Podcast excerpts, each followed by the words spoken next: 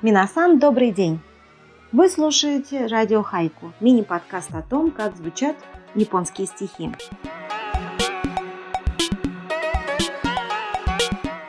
Шестой выпуск подкаста я решила назвать «Куда летит японская слива».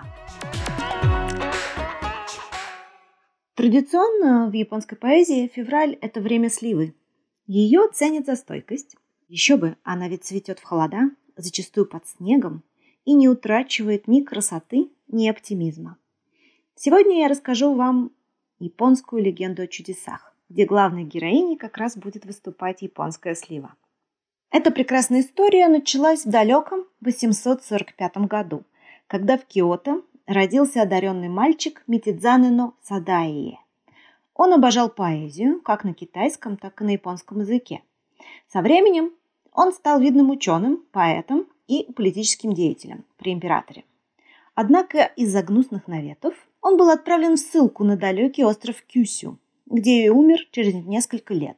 Как говорят, умер он от тоски по родине.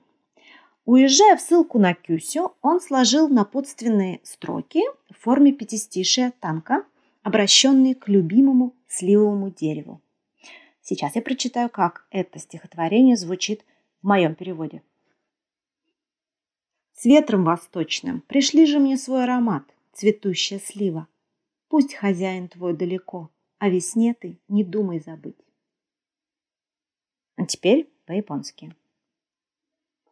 Коти фукаба, ниои окосеyo уме но хана, аруди наситоте, харуна васуре со. Как гласит легенда, его любимая слива довольно прямолинейно восприняла призыв хозяина и за одну ночь взяла и перелетела из Киота на Кюсю, в город Дадзайфу, куда сослали самого Митидзаны.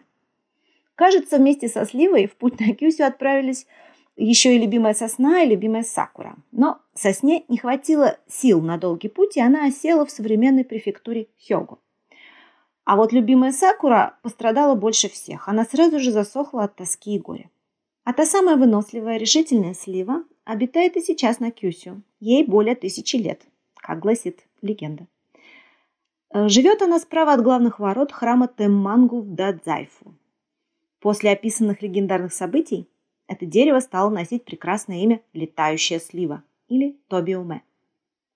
Самого Митидзаны под именем Тендин посмертно сделали богом литературы и каллиграфии, а также студенчества – так что в храме Дайдзайфу Теммангу на Кюсю всегда много школяров, которые молятся о хороших отметках на экзаменах.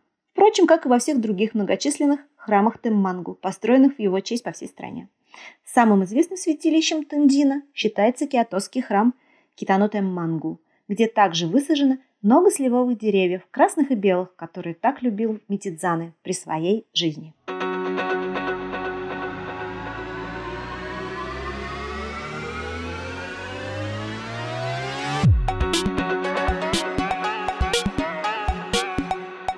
Вы слушали шестой выпуск подкаста «Радио Хайку. Как звучат японские стихи».